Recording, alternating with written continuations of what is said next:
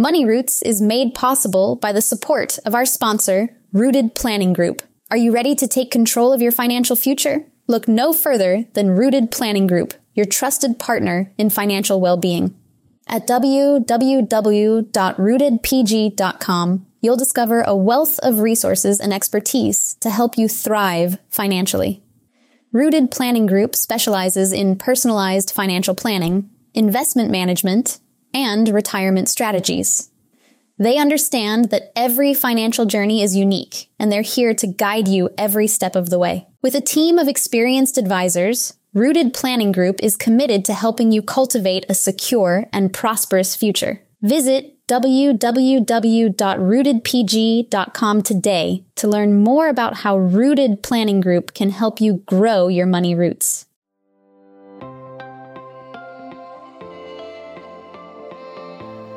Every week, it's my goal to share financial information that helps you both in your life and your financial vineyard. We hope that it takes you from your roots to the journey of your vines and the influences in the air that have helped craft your delicious life. Like wine, life and finances have different palates that should be celebrated and not judged. Welcome to this edition of Wine and Dime with Amy Irvine. Today we have a special guest on the show, and we're going to be talking about grit, which is, I think, a topic that I've sort of alluded around in the past, and it's um, it's one of the things that I love about our guest today is uh, in the book that is being released. It's called "Get Your Grit On." Right, that's part of the the message that is to be given, and I, I think when I read the bio it's like a secret. I'm not going to tell you who it is. When I read the bio, I loved that she was a, notice I said she, was a passionate entrepreneur as well. And as you all know, I started this company about six years ago because of my passion. And it is very lonely sometimes being an entrepreneur, extremely lonely. And one would think that as you grow the company and start adding people to it, that, okay, that brings some camaraderie, which it does, but you're still the person running the company. And at times it's still very lonely. In fact, just yesterday, I participated in a women's round circle. And one of the questions that we were talking about was mental capacity and how women, you know, take on this caregiving relationship and have this this mental load that they sometimes take on all by themselves, not because they're asked, but just because it's like in our, you know, minds and in our souls and it's just who we are. And as we talked through that roundtable, one of the things that actually came up was does it help to like share the mental capacity, you know, when you add staff or does that actually give you more clouded mental capacity. I said, well, it makes you worried because it's not just your livelihood that you're taking on anymore. It's other people's livelihood. So it's just an interesting conversation. And I think you're going to very much enjoy our conversation today. But before we get started, let me introduce, and I want to make sure I pronounce it correctly, Aline. Is that correct? Um, I say Ellen. Oh, you say Ellen. Okay. Simple, yeah. So yep. um, spelled like Aline, but pronounced like Ellen, and Barton is the last name. Is that correct? That is right. Okay. So Ellen instead of Aline Barton. Um, tell us a little bit about your background. And then, of course, I'm going to have to get from you, you know, the wine side of the show. What's your favorite wine? Oh uh, well, I I like wine. Um, so I don't know. It was hard to, hard for me to think about that question and to pick a favorite. I like to explore new wines. You know, I love to go into a wine store and let them lead me on an adventure and uh, so that that's really what I love to do. But there was a winery that I came across um, not too long ago. It's in California in, in, the Russian River Valley called Merry mm-hmm. Edwards. It's uh, run. It was founded by a female winemaker, which is a bit unusual in that Very region, unusual. I think in general. yeah, it is. And their wine is just amazing. Their story is amazing. Uh, it's a small winery but I, I, I have to, I, I, guess that's my answer is, is any of their wines. They're delicious. and I just love the background of her entrepreneurial spirit isn't in it amazing? this industry. Yeah. Isn't it amazing how we can, um, take a story that we read or learn about somebody's journey and because because of their passion and because of their story that we actually develop a love for something they've crafted. I, I just always think that's so amazing. When I explore different wineries myself, I'm always thinking, what's the backstory behind this? And some of the, I think, uh, you know, those that require a little bit more grit, it's like it, there's a greater passion for what they've produced. And I think it comes through on whether it's wine or whether it's somebody's business just in general. I, I, I think that that's a, a, a a great reference point, right? To be able to say um, there's such passion in X and there's such grit in X and, and how you can just take a story like that and say, I really, really going to give this a chance. And when you do, you're like, wow, I'm so glad I gave that an opportunity. And you're not too far from us located in Binghamton, New York. That's where you're, you're located out of. So not too far from our Corning office. So you got lots of wineries in the upstate New York area. I'm sure that you've explored too. So I'm, I'm like you, I have a hard time picking a favorite wine because, um, there's so many in so many regions. Last year, Brent and I traveled with our taste buds because of uh, obviously we couldn't travel. So we would go and we would explore every month. We pick like a different region that we were going to explore with our taste buds. And that's the region that we focused on for the month. So it was a lot of fun to explore. And I kept going back to Grenache. I don't know that that ah, that sounds amazing. Yeah, yeah. yeah. So, um, moving on to uh, a little bit about yourself and the book that you you wrote and the coaching that you do. Give us some background. How did you How did you start on this journey? Um, well, the true answer, the way I started on that whole journey was completely unintentionally. Like it wasn't that I had a dream to become a coach or a leader of entrepreneurs. Um, I did have a dream, a long term, long term dream to write a book, and that has come to fruition. So I am very happy about that. But um, my first real business, I've had many um, half hearted businesses in my past, but my first real grown up business is one that I still run. It's called White Knight Productions. It's a video production company. Uh, we do animations. We do a lot of marketing for our clients. And story, as you mentioned, is huge mm-hmm. in the work that we do. We're always looking for a way to weave in the story of the founder or the brand essence or, you know, something authentic that we can convey to the audience and help to attract the right customers, the right clients, you know, um, whatever the goal is of the work that we're doing, it often comes back to a kernel of storytelling and story. And so that that's how I began my journey that's led me to uh, writing the book, to leading entrepreneurs. I have a group of entrepreneurs I lead and have been leading for the past four years or so. Uh, we have an online community. We'll talk about that. But you mentioned it's lonely. Yes. You know, so that's why I started that. And, um, yeah, so I, am sure I didn't answer your question, but maybe no. it's a place to, to, to, springboard off of. Well, one of the things that caught my eye when I was initially reading through the book that you wrote was that you made the comment that you can be different kinds of entrepreneurs. You can be kind of a, a hobby entrepreneur, or you can be a okay, this is serious. Like my family depends on it, employee, yeah. other people depend on it, you know, that sort of thing. So there's two different directions that you can kind of hide. And, and sometimes it starts out as the hobby and grows into that, you know, like, oh boy, you know, my family is depending on this. And, and, um, and I think you know, that's when it becomes like, this is a real thing. This is something I really need to commit a lot of resources to, both from a mental and a physical capacity arrangement.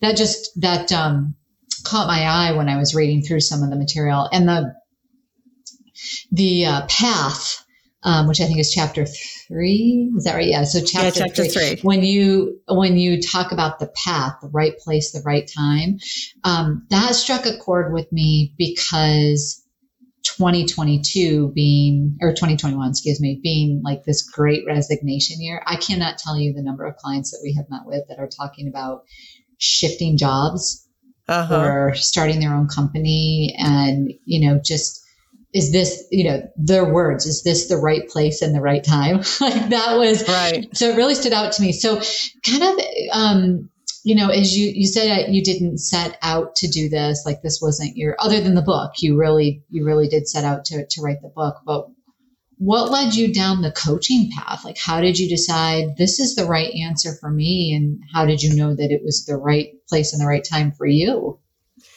yeah I mean, I wanted to write a book. I didn't know I wanted to write this book. So I've always loved to write. And ever since I, I think I first kind of captured that dream back in fourth grade when my best friend Jenny and I would sit on the phone after school and co-write stories. And we had a dream to, you know, publish our books, which we never did. But I, ever since then, I've always wanted to publish a book and it's just been in the back of my mind this book um, had to be written. This book was one of those books that came about um, because of my own struggles in my own business. We, um, I've been in business for quite some time. Um, we're going on for like 14 years in. Um, it's it's been quite a trajectory of great success, uh, kind of a messy middle, and we're doing well again. But it was the messy middle part that, um, and because this is my family's income, this is you know there's a lot on the line here mm-hmm. um, with my business. It's not only my family, but it's my employees, and um, you know, it, it, when things aren't going well, it's very uh, disturbing and scary. Uh, we went through that time in the messy metal and, um, had to restructure, had to rebuild everything. And we can get into that. You know, I'm happy to talk about it. Uh, but I wanted to write the book because I wanted to help other people who were struggling with something similar or mm-hmm. who were trying to build something and running into roadblocks or weren't or maybe we're scared to start building something because of all the reasons that begin to get in your way when you think about doing something brave, you know, doing something scary, doing something different. So that's why I wrote the wrote the book and that's it's also kind of tied into how I started working with entrepreneurs and coaching in my own journey going through that rough time I started to realize I didn't have the right community around me. I had, I, I am lucky to have a supportive family. Um, you know, I have friends, no, but nobody really understood. Like my family understood things weren't good, but nobody really understood the pressure of being the business owner and having everything on my shoulders. By the same token, when things are going amazing, and you've just had like huge successes and worked so hard to land a big client and you did it you know your friends and family that aren't in business they can they, uh, they, you know they're happy for you but they don't understand it at the same level as a fellow business owner will get it mm-hmm. and um, i was craving that community so i started to create that with other entrepreneurs that's been building for four years and uh, we have an online community now. We meet every Friday. We bring in speakers. It's really, really cool. It's called the Boardroom. And um, if if any of your listeners are an entrepreneur and they're interested in joining that, I'm sure we can give information mm-hmm. at the end or in the show notes. Yeah. Um, that it's a really cool community. But it, it's through that work that led me to take the leap into coaching. For a long time, I resisted the idea that um, I was a coach or I could be a coach. Everybody thought I was a coach for long before I ever owned it. They, they would assume that that's what I was doing. And I'd be like, oh, no, no, I'm not a coach. Um, but finally, I just surrendered and, and I was like, okay, I, I, yes, this is how I can serve. You know, I have all this knowledge, I have all this experience, I have all these great connections, and I do have a lot to give. And I, I would love to do that mm-hmm. with my clients. One of my favorite quotes in your book, in that particular chapter that I mentioned, was having faith through the tough times will make you happier. But true success only comes when you master the ability to keep moving forward. And the reason I particularly love that is like, I'm going to share that with my team because we are constantly changing, improving things, right? We, um, we are always looking to uh, make make services better to clients, improve processes. You know, there's no getting bored. Um, there's on our team, anyways. There's no getting bored, and I loved that that phrase. I'm like, yeah, that's why I do it. yeah, I I didn't think I'd actually. I, I mean, for me, and I think for a lot of entrepreneurs, our definition of success probably ebbs and flows, right? I mean, it's we have moments of of success, and then we're like we're at least I'm not great at celebrating those moments of success. Like, okay, it happens. Great. That's wonderful. I'll have a glass of wine and then I get up the next morning. I'm like, what next? Yep. You know, I don't, Take a moment to to actually relish in what that success actually was. Um, and we're trying to make, you know, trying to do that better as a team, but we've got a whole team full of women that act kind of the same way. So we're always thinking, what can we improve next? What can we do better next? And not pausing sometimes to take, uh, take a breath. Yeah, I think that's pretty typical of people that start businesses or are leaders in especially small businesses where we're all doing so many things all the time. And you've got these very driven people who are always in action and looking for what's next. And that's and i'm like that too. Like i have to make myself slow down and um, really appreciate how far we've come acknowledge the successes um, and and share with my team. You know sometimes we're moving so fast we're uh, especially right now in as we go into q4 we are super super busy uh, with White Knight, especially. And um, it's like we have these meetings, these team meetings, and it's it's just so tempting to be like, okay, let's talk about the projects. Okay, who's going to do what? We're here. You know, this is our plan, and uh, yet so beneficial to take a step back and check in with everybody on a different level, acknowledge the successes, acknowledge where we're going. Um, you know that pays off in huge dividends in the long run mm-hmm. when you're able to do that. It, it, you have to keep in mind how valuable that team is.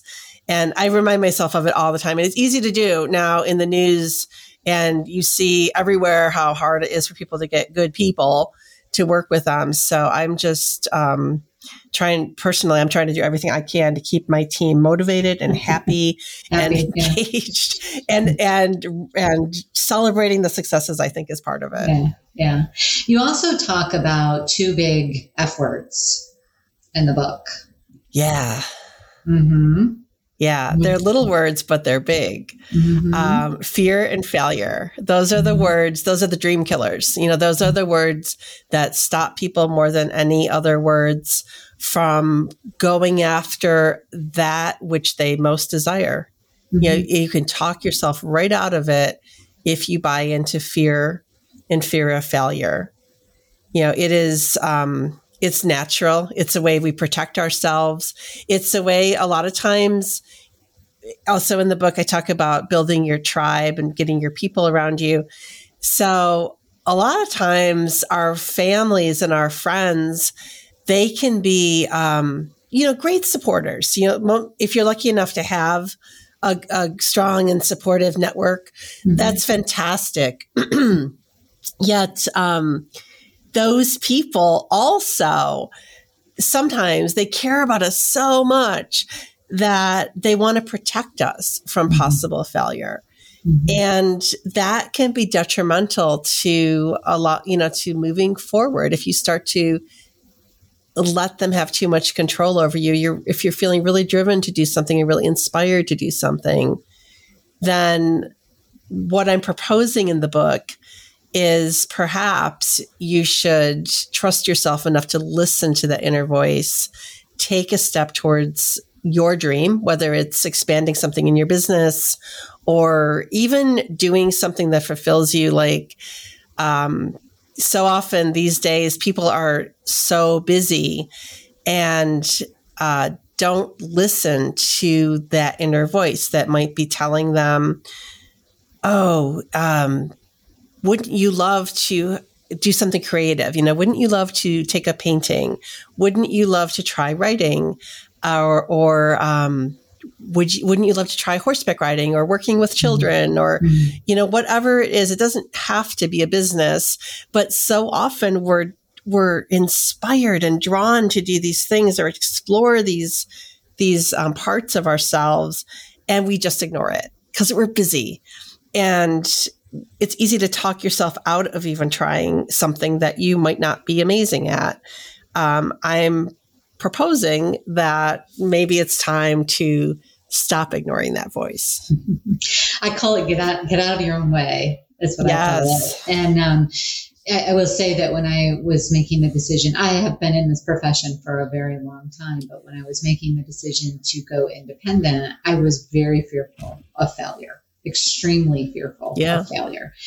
And I had a good friend of mine you know, that was talking to me about it and I was sharing my concerns. And she said, But Amy, what if you succeed? Mm. And I said, Well, you know, if I succeed, and I gave her all the stuff, and she said, Well, so what if you do fail?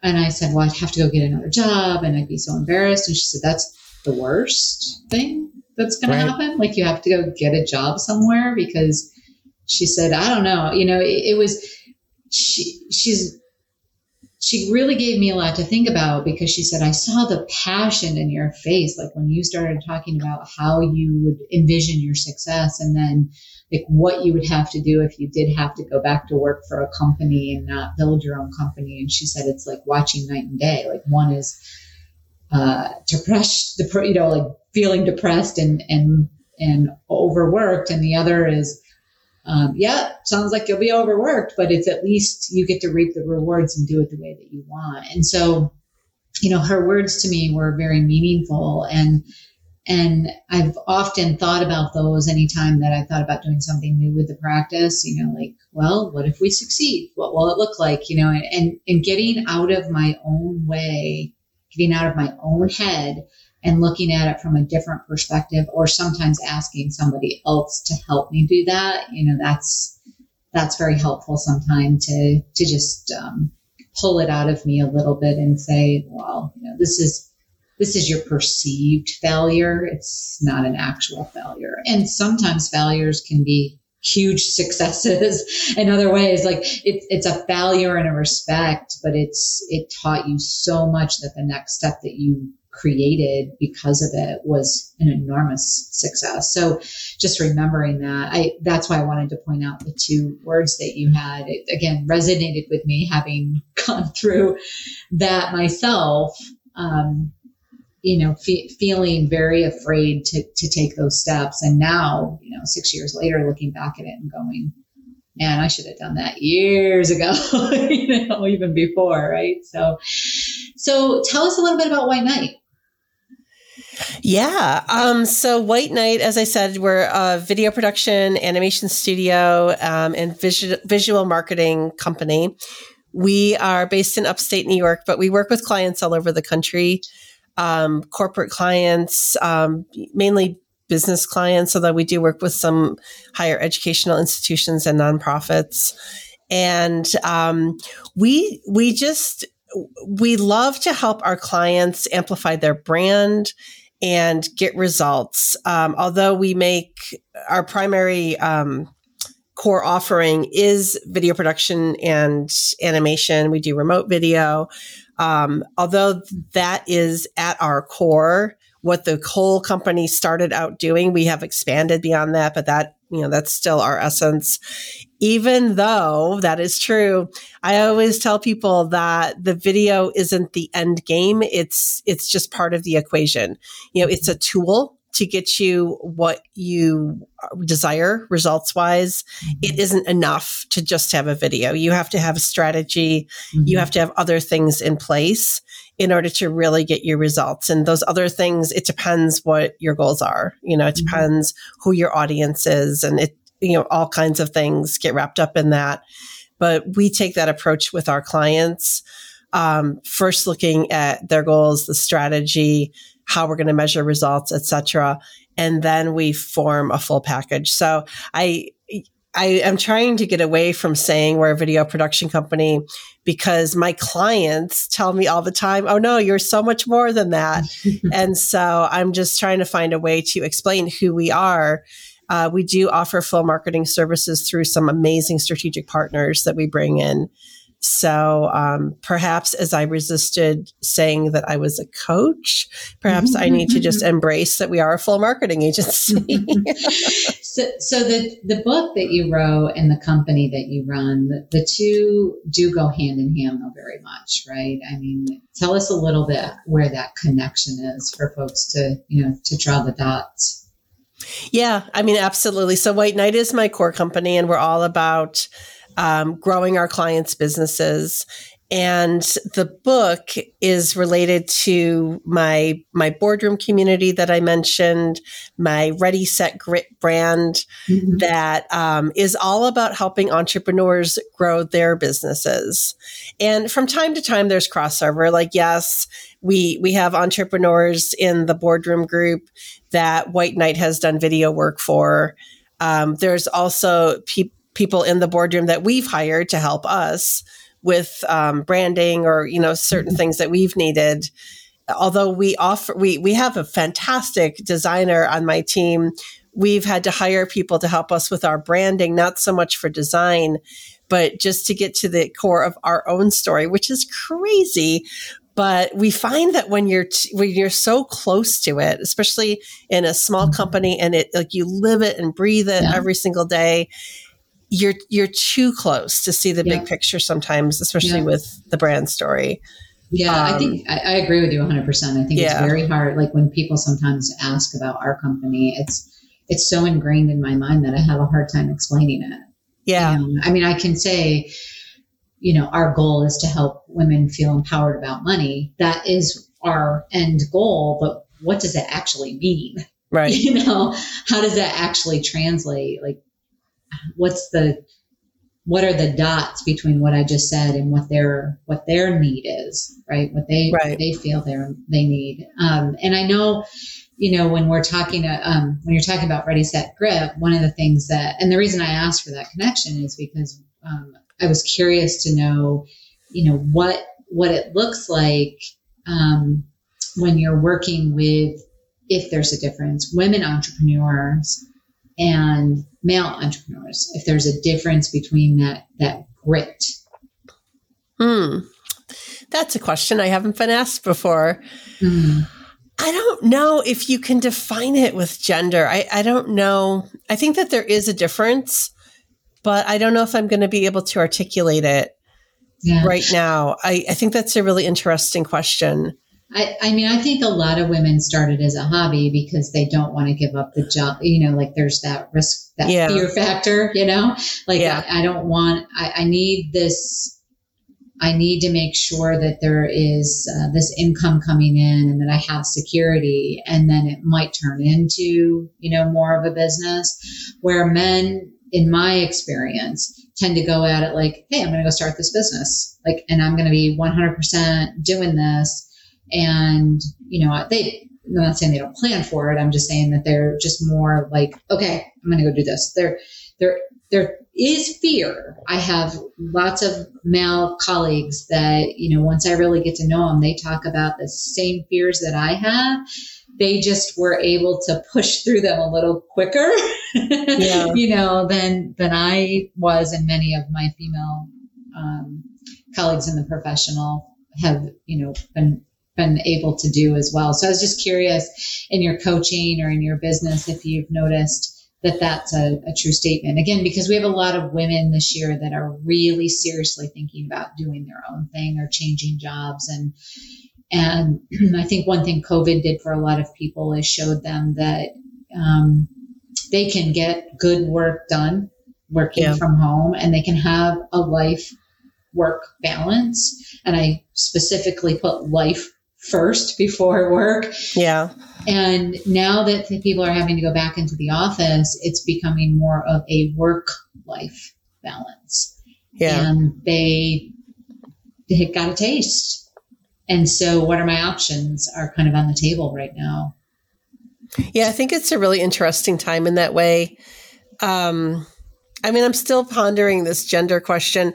I and I don't know the answer to it. I, I feel like once people tap into that like survivor instinct mm-hmm. that they're going to make this business survive and thrive no matter what it takes then they're going to find a way to do that whether they're male or female you know um maybe maybe what you're talking you know, maybe some of the women have a spouse that supports them or something mm-hmm. so they have less of that drive um I don't know if that's what you're getting to, but no, I, I, mean, I think it's just it's you know it's always something I'm intrigued in because of the clients that we work with. So it's yeah, I'm always thinking like, is it just our profession or just our clients, or is it more of a a global um, a, a global approach to what's going on out there? I mean, let's face it, we know that um, small businesses are the fastest growing businesses. And we know that a lot of women are starting to take over and create small businesses more and more and more and more, but they still have trouble with funding when they get to the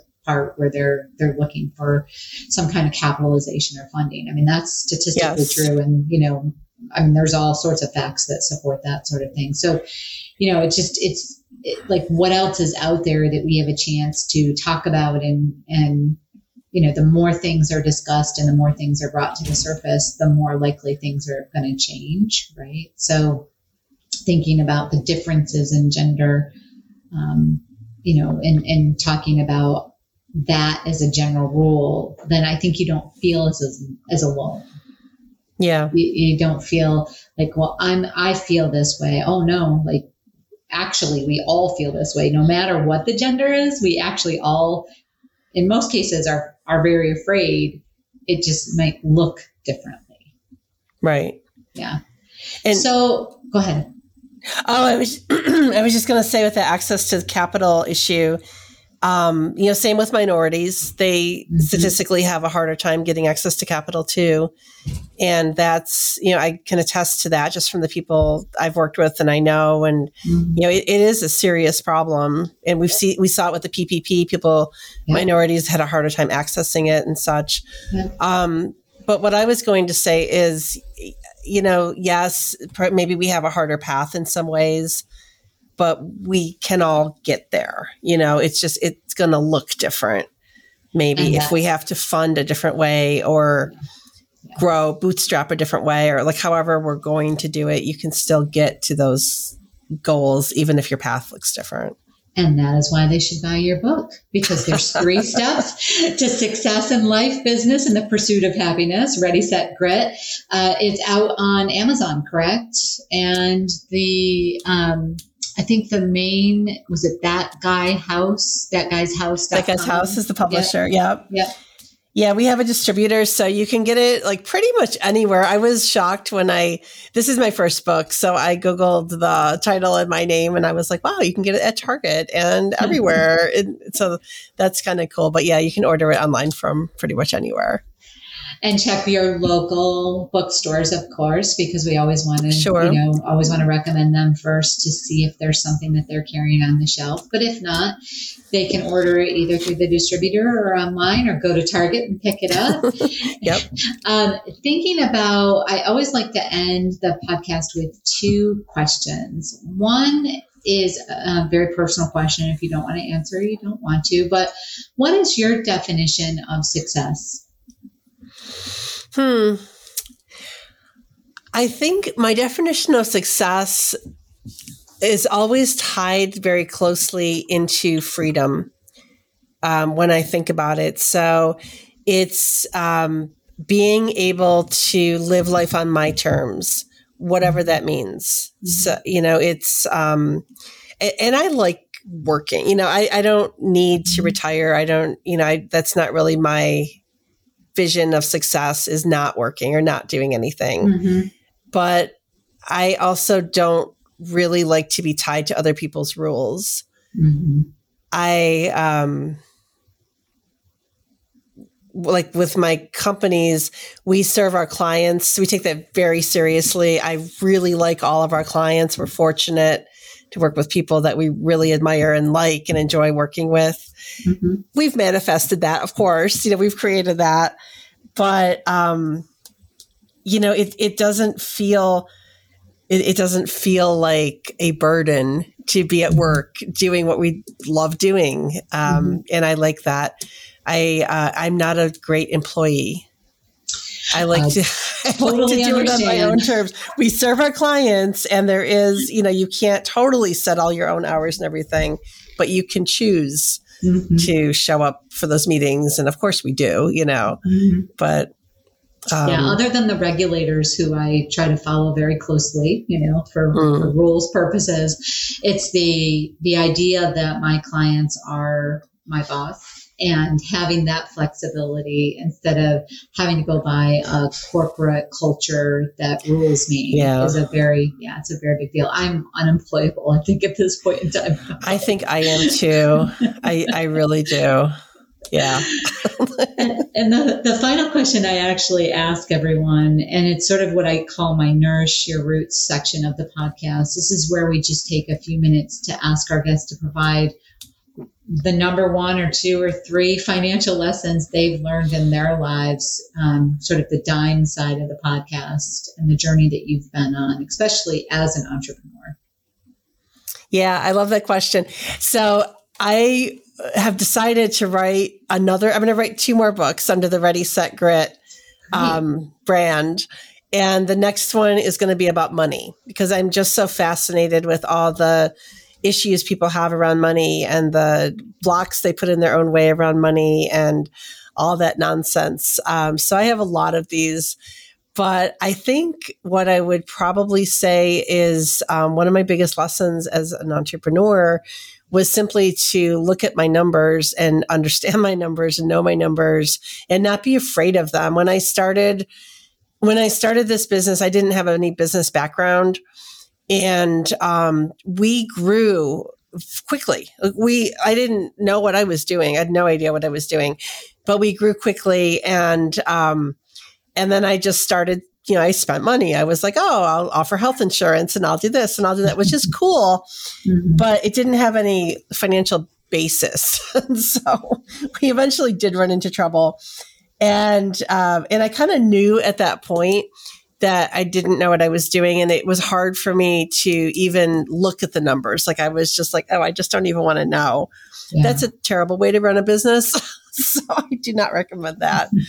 um, and I think, you know, people are weird about numbers. You know, people don't like to look at numbers on the scale or mm-hmm. in the mm-hmm. bank account sometimes. And I, I guess that's my biggest advice is just get to peace with the numbers. They, numbers. they don't have anything to do with you as a, a value of, of you as a human being, but you mm-hmm. have to look at them and understand them. Right, and you even have a section in your book about money. There's yeah. there's a section uh, in this first book about money. So I can't wait to hear what you write in your second book about money. That's going to be yeah. very interesting. We'd love to have you back on when you finish that book to um, to yeah, talk a little bit you. about that journey because certainly um, you know a lot of I mean you know we're all about finance and and, in, this company and this podcast. So it, in people's journeys around it right? So yeah. when i talk about people walking through their financial vineyard um, there there's all sorts of influences that happen in our lives and in our vineyard. And however we define our vineyard um, you know that's not because necessarily i mean money certainly can help but our vineyard itself is not defined by that. Right. It's defined by those influences. So we thank you so much for taking time. Is there anything that you'd like to share with the listeners that we haven't talked about or anything that we can put in the show notes for them to reference? Um, I mean, I think we covered a lot. I would, I guess, I would say um, if there are entre- entrepreneurs that would be interested in my boardroom community, we mm-hmm. can put that link in the show notes. It's yeah. the boardroom.vip. Um, but um, other than that, you know, links to the website and um, my email if anybody has questions. That would be Perfect. fantastic. And are you taking new clients right now? I am. Yes. Okay, great. Well, we'll make sure to put that information in the show notes. And if anybody wants to reach out, they, they'll have your information. Thank you so much for being part of the show today and for sharing your journey. Oh, thank you for the opportunity. It was great talking to you. And that will about do it for today's episode of Vine and Dime. You can contact Amy through the website www.rootedpg.com or amy at rootedpg.com. You can also follow us on Facebook and Instagram at rootedpg for the latest news. And if you have any questions, comments, or topics you would like to hear about, feel free to let us know. And don't forget to rate and subscribe the show wherever you get your podcasts. And again, thank you for listening and be sure to tune in next time.